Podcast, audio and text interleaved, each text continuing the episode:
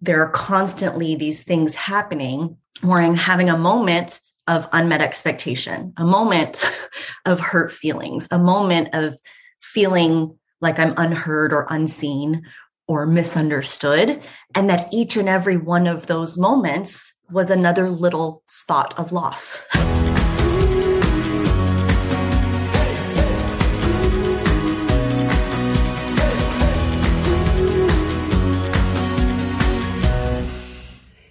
everyone. Welcome to the Healing Cassandra podcast. I'm Margot Alexis, and it feels good to be back. I took a little bit of a break.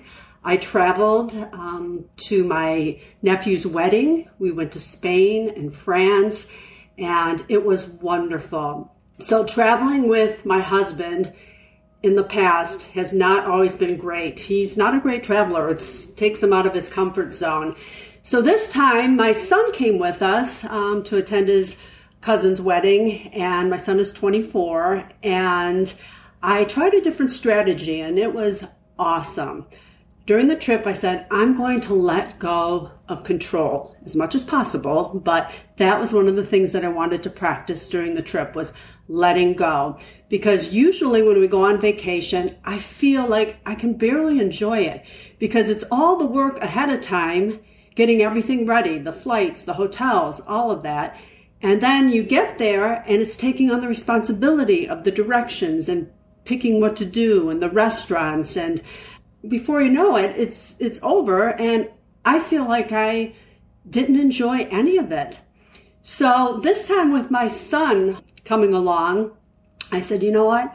This is an opportunity for me to step back and let my son and my husband take control."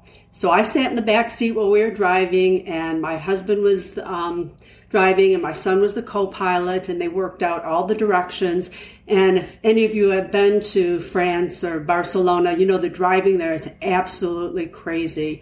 And uh, especially then for someone like my husband with uh, ASD, it was he was very much out of his comfort zones. But my son really really handled the situation. There were some few tense moments, but they, they really got it down. And we were together over two weeks' time.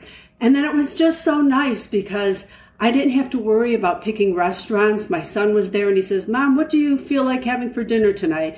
You know, and I would tell him and then he would research the restaurants and we would go out to eat and have a, have a great time. So for me, it was just a nice experience to work on letting go. And I'll tell you, it made all the difference. Um, sometimes it was a little bit um, difficult, and I, I just wanted to grab hold of situations because that's what I'm used to, and that's how I've uh, lived for many years. But this was excellent practice for me to just let go. And I'll tell you, I really enjoyed myself. I really had a great time, and I think. Um, it, it brought me closer to not only my son, but my husband. And we had a wonderful time in Spain at the wedding and we got to catch up with family. So, so now I'm back. And in this podcast, we are going to take a look at grief and forgiveness. And anyone who's in a neurodiverse relationship knows that grief is very different than maybe other grief that we've experienced um, with the loss of a loved one. Grief in a neurodiverse relationship can be ongoing. And sometimes all of those, you know, stages that we go through when we have lost a loved one or have grieved other experiences, maybe the loss of a job, and you feel like it's very linear, and you go through the cycles, doesn't apply when you're in a neurodiverse relationship sometimes it can feel like it's just, you know, constant grief and micro losses that we experience because of our expe- unmet expectations. So, um, in this podcast, we're going to talk to Jess again. I spoke with her uh, on a previous podcast about uh, grace, having grace in a neurodiverse relationship. This podcast is part of one of our special events that we have in the Healing Cassandra community, but I thought it was so great I wanted to, to share it uh, with all of you. So we take a look at grief and how we handle grief in our relationship and also forgiveness. Enjoy. I'm really excited about today. Our special guest is Jess. And if any of you listened to the podcast, Practicing Grace, Um, it was a wonderful conversation that we had, and we touched briefly on grief and grief in a neurodiverse relationship. And um, Jeff, uh, Jess coined a phrase that I just thought was really profound. She talked about micro losses. And so um, I want to you know, welcome Jess, and we're looking forward to having a, a great conversation. Hi, Jess. Why don't you start with telling a little, us a little bit about yourself and your journey? Yeah. Um, so I um, have been married for almost 11 years. Um, we have three kids. About a year or so ago, upon getting a diagnosis for my youngest son, um, I sort of had a light bulb moment that I might be in a neurodiverse marriage. so it took me a while to sort of land at that awareness. Uh, my husband is not diagnosed, um, and we're still very much in dialogue about what that means um, and how he receives and perceives that is somewhat in flux depending on the situation. Um, and over the past, again, probably year or so, I've been doing a lot of work on myself um, about what that means. And I've been processing a lot of emotion, um, building my sort of toolkit on navigating all of this um, and all the nuances and layers to it. And Margot and her support has been a huge part of that for me. So I'm excited to be here and share in any way I can because I know, you know, likely we can all relate to one another in some way. Great, thanks. So let's talk. Let's just jump right in, and and you know, Jess and I um, will um, have the conversation. But please, if you have any questions or any thoughts in that, please feel free to to jump in because this is something that uh, we can learn from from each other. So when we're in a neurodiverse relationship, I, I just think from all the years that, you know, I look at the grief portion of it, that it's very different than the way we grieve other relationships, whether it's a loss of a parent or I had a business that went down the tubes and that I, you know, I grieved that for a long time. But once that was over, you know, you, you move on. But when you're in a neurodiverse relationship, um, I remember during the podcast, you said, Jess, we consistently experience moments of mini grief. And then you said that micro losses are a high volume of small disconnects. Do you want to expound upon that? Yeah, I think um, one of the things I realized as I was really just trying to figure out why is this so hard? why does this feel so impossible, right? When it comes to connecting and getting on the same page with my husband, I realized that it because it's not one instance, it's ongoing, right? Throughout the course of any given day or any week or any month, there are constantly these things happening where I'm having a moment of unmet expectation, a moment of hurt feelings, a moment of feeling like I'm unheard or unseen or misunderstood. And that each and every one of those moments was another little spot of loss, right? It was another little spot of grief. And because it's ongoing, I need to give myself a lot more grace and a lot more space to process it than what Margot was just describing about having sort of this one time grief, right? Which, of course, also carries through life. So I think once I realized that, it was really helpful for me to begin to see that I needed to treat myself much more kindly um, because of the gravity of what I was experiencing, if that makes sense.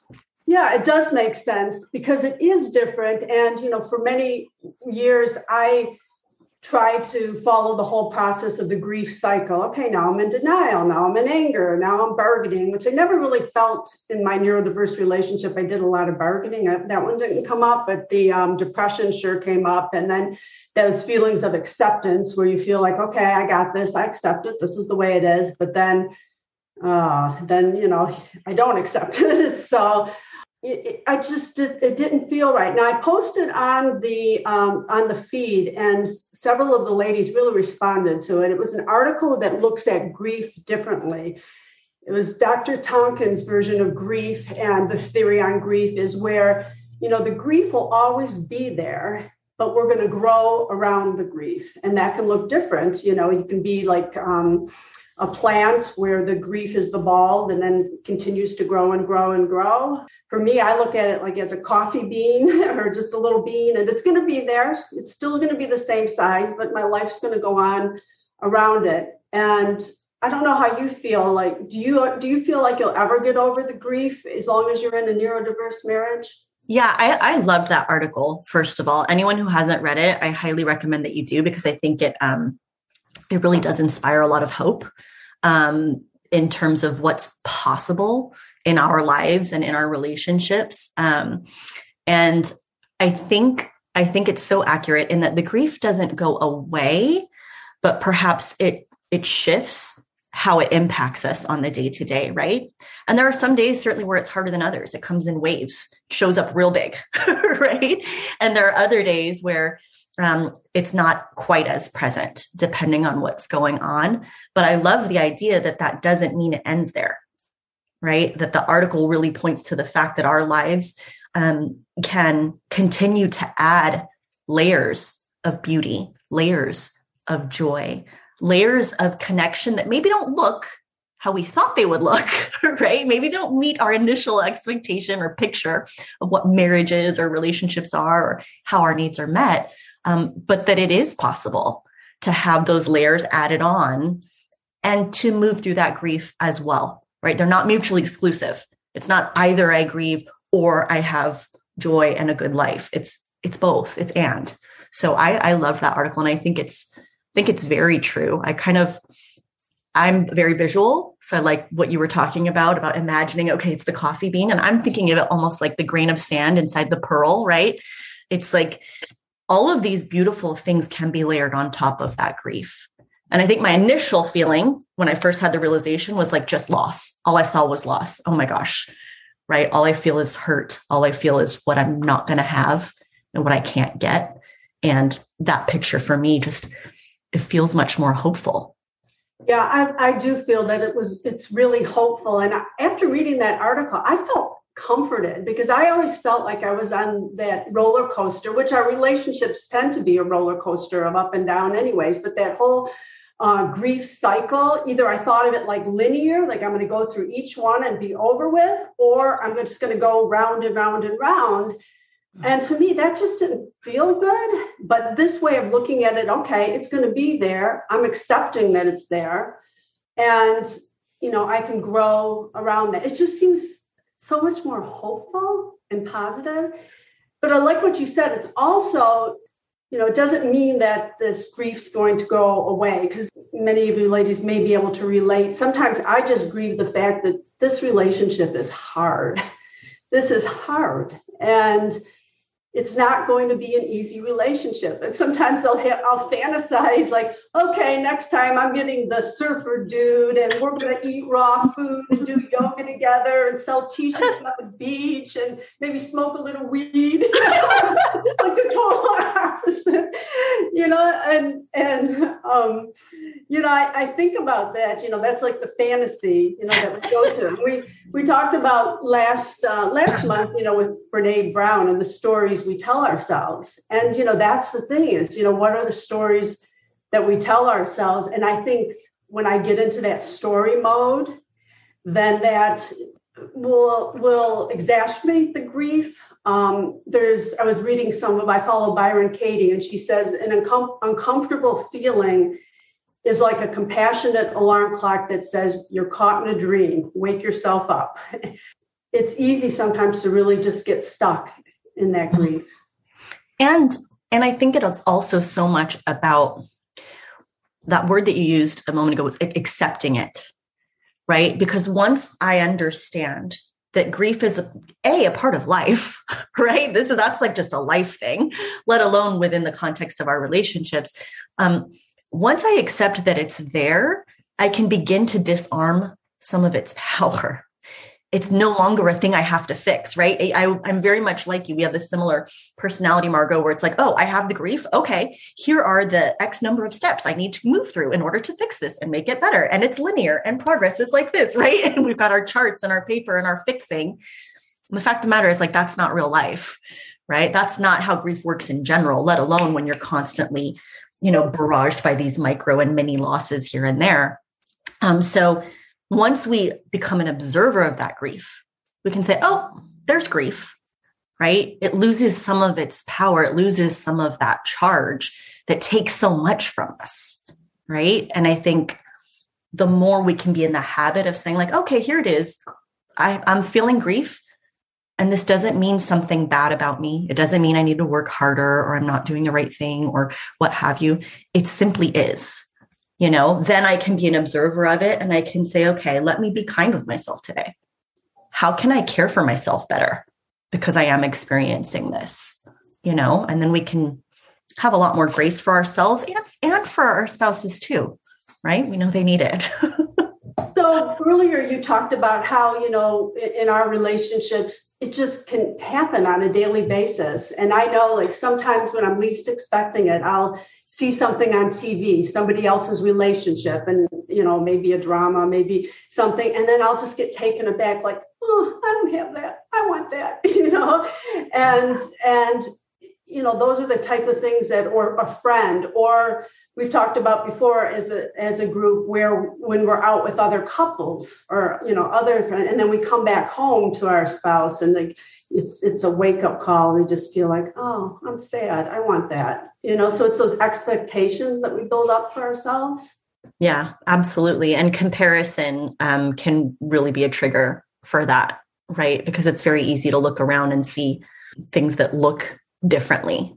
And again, that's one of those life things. It's with everything, right? When we begin to compare, we begin to say, oh, I, I wish I had that, or I wish things were like, you know, that and not like this. It can be very hard and it can be very emotionally draining. And I think the more support we have in order to get those feelings out in order to have conversations with women like all of us who relate who get it you know um, the better we can process that in healthy ways where it doesn't hurt us as much, right? Because it's easy to get in a swirl with that and to sit in a place where you feel really hopeless. Another thing that I think makes it a little bit more difficult is if our husbands, and I, I think like um, many of our husbands, they haven't been diagnosed. So we're in this alone. You know, we see, you know, all of this in the relationship and, and, uh, you know, they're not, I, I just think it would be the, you would probably still have um, I'm making this up, but I would probably, if my husband uh, was diagnosed and he was uh, uh, willing to make changes and you know be all in on that, I would probably have some grief, but I, I would not like this. I just think that makes a difference. What do you think? Yeah, well, and I think it's that aloneness that you're yeah. pointing to is that um and I think there's also sometimes a piece of us, I know for me, especially in the beginning, I was like thinking, am I am I making this up? Is this real? Right? Because I think in so many cases, um, other people around them don't see it because other people around them aren't trying to have this really deep interpersonal relationship with them like we are. Right. So we're the only person experiencing them in this way on this level. And that can be very isolating. And I remember feeling like I was questioning myself. I was like, something's wrong. I'm having some kind of like a mental situation. What's going on here? Right. It can feel so confusing and so disconnected. So you're right that like having that aloneness. And then here's the thing though, here's the tricky part. Um, even if they have an awareness of it, so even for those people whose husbands have a diagnosis, that doesn't mean that they have the capacity to hold space for us. Mm-hmm. So even I'm imagining, okay, let's say this magical thing happens and somebody you know manages to convince my husband this is real this is happening and it's not something your wife's doing to you right? Um, even if that happened by the very nature of how his brain works i can't then expect that he would have the capacity to hold space for me in how i'm experiencing this. And for me that was a powerful shift of i can't expect that of him. And i'm only going to continue to be hurt um, and disappointed and um, disillusioned in our relationship if I keep trying to turn toward him for that. And for me, that's been a practice because my your default right is like, oh, this is my person. This is my spouse. Like we're, you know, this is what it's supposed to be. I turn to him when I need that emotional safety and safeguard. And and generally speaking, they're not right, and they can't. So I've the I've sort of let go of the idea that a diagnosis would really change a lot. Mm-hmm. And I've really begun to just hold tight to the idea that if I pursue my own support vigorously, then I will be able to navigate this better and in a more healthy way, a more energized way, and I won't be as overwhelmed. And he's going to do what he's going to do. And, and hopefully, he will also make strides in his own way that he needs. Yeah. And it is, though, you know, like you were saying, when you grieve, when somebody passes away or there's some kind of loss in that, you get other people in your circle, family and friends, to rally around you. Oh, she's going through this. They get it. They get, get it. it. Yeah. But this, I mean, what am I going to say to my friend? I'm grieving. You know, it, it, would be even so hard to explain. Whereas I know all of you ladies get it, and I'm so thankful. You know, we don't have to explain it, but even my best friend, I just couldn't sit there and say, you know, well, I'm just grieving you know, I just wouldn't even know how to present it to them. And, and, I can just imagine their faces, you know, what, because they're just not going to understand and understand it the way that, that we, we do. So um, that's what, again, just reinforces the isolation and, and all of those things that we, we experience.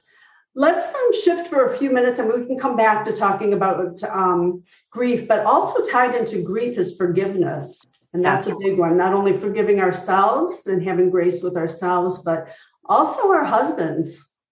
Yeah, I think, and I think that forgiveness is powerful in general simply because it it means freedom, right? It means freedom for us when we allow forgiveness to come in and begin to heal places and create space for healing where we have wounds and hurt and pain. Um, but I think a big part of that too in our circumstances is also really getting our heads around motive. Because when I think about all the things that I have to forgive of my husband, if I rethink about them in the context of his capacity as opposed to his intent, there's a big difference, right? It's like, well, you were a jerk to me when you did this and said this and didn't do that and forgot about this and that and the other. But the fact of the matter is, he, he's not even aware that those things happened. Those were not active choices, right? So there's a first a rewinding of how I see what happened now that I know what's actually happening as opposed to what I thought was happening because so much of what we think is that they're operating like we are. So much of what we think about the whole world around us, the way our brain makes sense of it is by how we connect to things. So when we observe people, we say, oh, they're doing that for this motive. And mostly we're right. But with our husbands, we're not right. It's all wrong, right? We don't have an accurate sense of their motivation, of their focus, of what they're thinking about, or how they think about it, or the path that they took to arrive at those thoughts. So the first thing is like shifting that perspective. And for me, that helped me with my forgiveness because it's like, how do I hold someone accountable to a thing that doesn't make sense? Right. It's like being mad at someone for not understanding Mandarin when they just don't speak it. It's like that, that just wouldn't make any sense. right. So it's first getting our head around that, that this is a real thing that's happening in their brain that does impact their ability to choose their actions, their words, all of the above. And then the second thing is, is remembering that, okay, being able, we, we have to decide. Like we could choose to not forgive. We we we absolutely can, and that's completely our right. And some of us would be righteous in that. Some of us, you know, it, it would make sense for us to say no. I don't want to. I can't. I'm not going to get over it. I'm I'm going a different way. Um, but ultimately, we have to decide that. And if I want to be in my marriage, what do I want it to be like? Do I want it to be a marriage that's full of all of this anger and hurt and me being annoyed with him for every small thing he does because I'm still pissed off from all the things from 10 years ago? Or do I want a marriage that looks different than that? And if I do, then I've got to make some choices about forgiving and I have to get help with that. For me, this was one of the biggest challenges because I'm a person who just, you know, I'm like fiercely independent, do all the things, take care of all the people, you know, and I know a lot of us are like that. But the fact of the matter is, this is heavy lifting that we're doing when it comes to the emotions um, and all of the energy that's required in our day to day lives. And so getting help. This group is a perfect example of being able to connect in that way. And then also investing in our own mental health. One of the big things for me has been like going to therapy for myself, not because I'm trying to fix my marriage, but for myself mm-hmm. so that I have an outlet to take good care of me, you know? So that's been a big part of my forgiveness and letting go. So, one thing I think that's interesting and how the forgiveness ties in with the micro losses, because, you know, we talked about uh, the grief and how we experience that on a regular basis. But when you think about it, don't we experience having to forgive on a regular basis too? Like all these, would you call it micro forgivenesses, you know? Because I'm always finding like on a daily basis, weekly basis, I'm pissed off about something, you know? So, like, why can't you do it this way? Or why are you doing it that way? So, you know, when you think about it, it's not like a big thing that happens, okay, that, and sometimes it is a big thing that you have to forgive, but it is also all of those little things. It's constant. It's constant. And I think sometimes what's happened, I know what's happened for me. I don't know if this has happened to you ladies, but they pile up which is why I was talking about the micro losses. It's like, oh, all these little tiny things where you're like, oh, it's fine, I'll overlook it. Oh, it's fine, I'll overlook it. Oh, it's fine. Until eventually, after 72 of those, oh, it's fine, I'll overlook it. You're just like, ah, take out the trash, right? It becomes this like big thing. Um, and they pile up. It's like a snowball effect. And so if we don't have an outlet for that, if we don't have someone holding space for us where we can sit and say, Oh my gosh, I'm so bothered by the fact that he doesn't remember to do this thing we've talked about six million times. You know, if we don't have a space to express that, it builds. And so those tiny moments of forgiveness, if they're not true, if we're just trying to look and push it away, push it away, push it away, it's not the same thing. You know, so taking good care of ourselves, giving ourselves outlets, relating to other women, having someone who just holds space for us. Like just hold space for us. This, I'm very new to that. And I, I have to tell you, it's been life changing. Like you said, there's, there's grief that comes with the acceptance because the acceptance has some freedom because you free yourself from, oh, let me fix this. Let me change this. How can I make this better? And owning something that doesn't belong to us to own. Right. So there's some freedom in that, but there's a hundred percent, there's loss. Right because we're we are officially saying, "Oh, I'm dropping this. I'm putting down my idea. I'm putting down my hopes, my dreams, or even my perception of what this was for however many years. I'm putting it all down because I'm now accepting this. And that's hard. And that's exa- exactly why it's so valuable for us to talk about grief. Like, that's grief, that's loss. That is loss. But one of the things that I'm finding is that if we give ourselves enough space and if we're patient with ourselves, it's a process. It's such a process, right? It unfolds over time. And I think one of the things is I, I've been very afraid of like, I'm not even going to care about him anymore. If I accept all of this stuff, I won't even, you know what I mean? Like I will have zero connection to him. And I think that fear is real for us. But what I've started to find is what if I ask myself a different question? What if I'm willing to say, is it possible that we can have a different kind of closeness? Is that possible? Like, I'm just open to the question, right? I'm not even expecting, I'm not even there with hoping it yet, but just, huh, I wonder, right? Because sometimes we don't know what we don't know. And we, we've all had these preconceived ideas about what close means. Chances are very high we're all in the process of redefining that right now. And so I've actually had some moments, they're not always, but I've had some moments with my husband where after doing my own healing, after giving myself plenty of time, plenty of space, plenty of therapy, all the things, I have little moments where with him where I'm like, oh, this is a different kind of closeness. I see him differently now, right? I have eyes toward him that I didn't have before.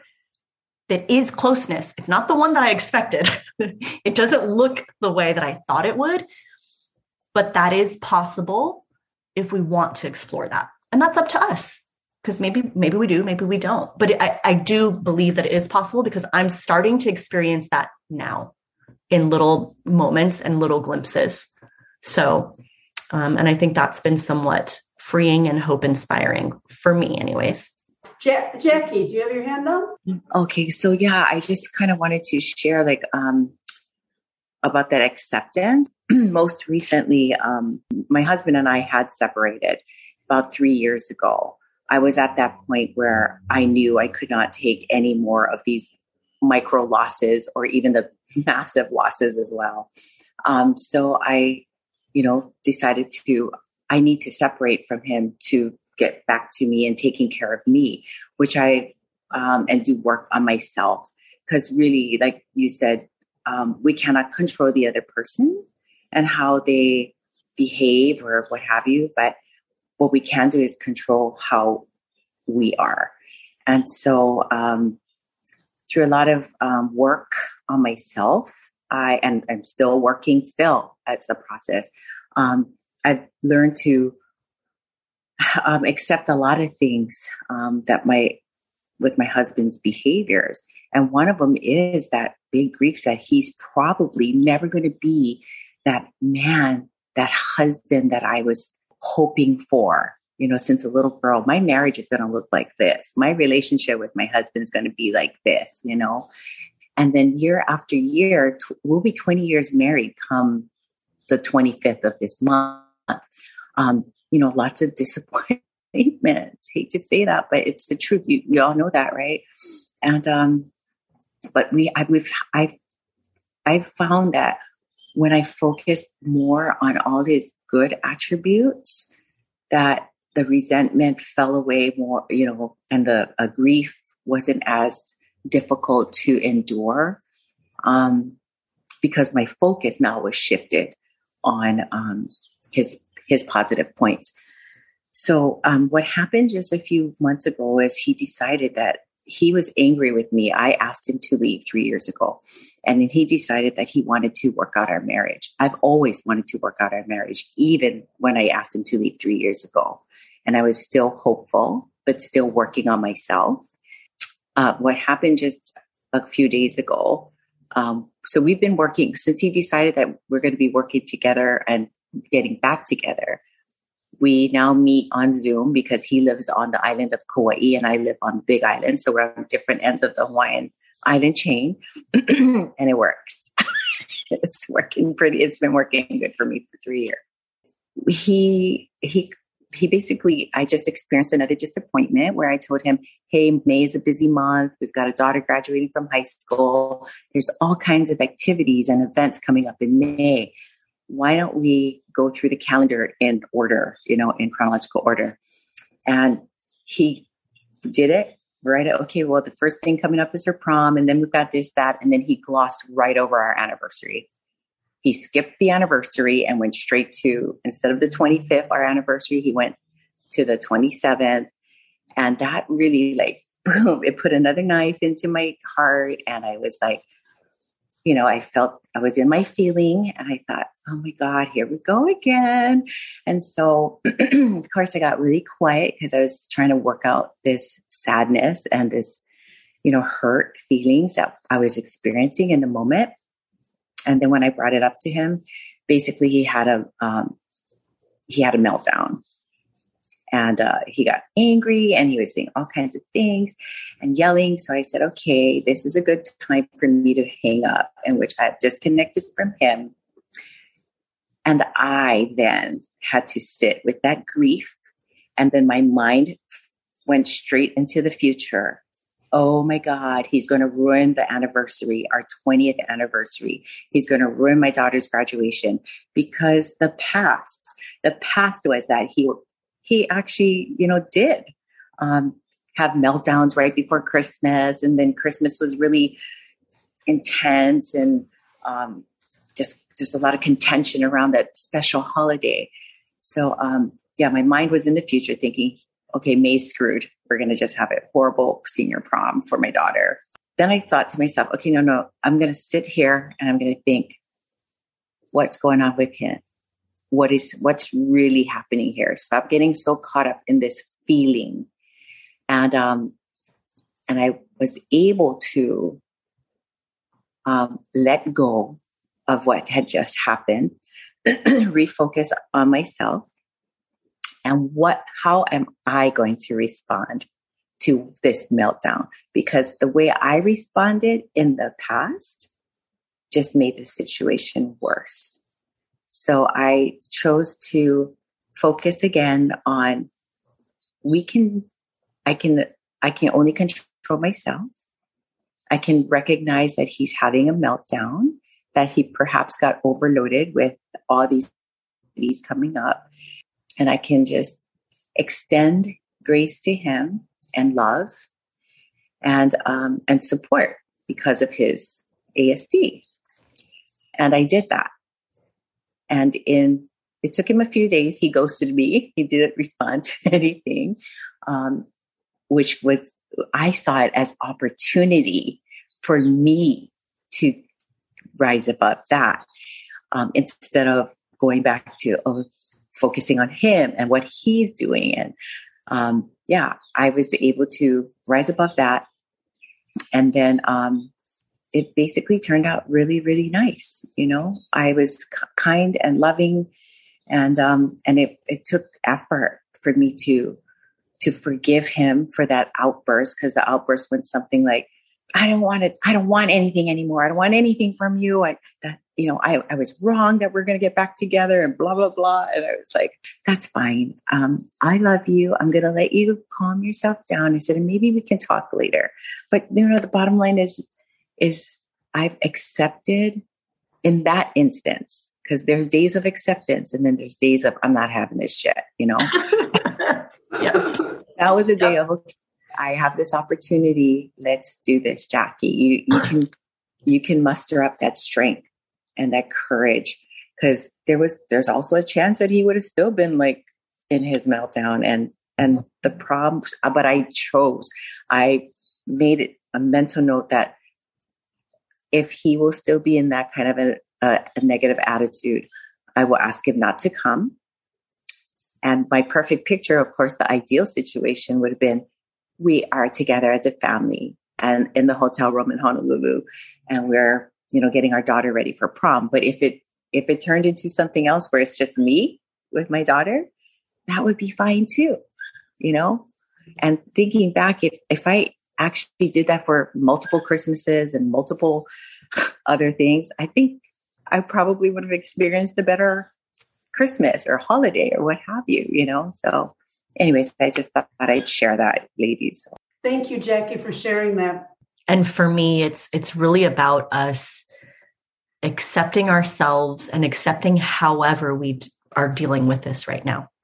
Being gracious with ourselves giving ourselves more space more love more grace and being willing to choose the things that we need in order to be healthy in our minds in our bodies in our spirits in all of it right? And so um, i just want you to all know that you are seen. We could all talk forever about all these things um, and it's just so beautiful to have a community of women um, who get it, right? So we all know we're not alone. And every single way that we're dealing with it, I love what Jackie said. It's like, okay, some days I'm like, oh, let me step back and see how I can support him. And other days it's like, nope, not today, right? And all of that's okay. All of that is okay. That however we're handling um, things that we are now, it's a lot that we're carrying.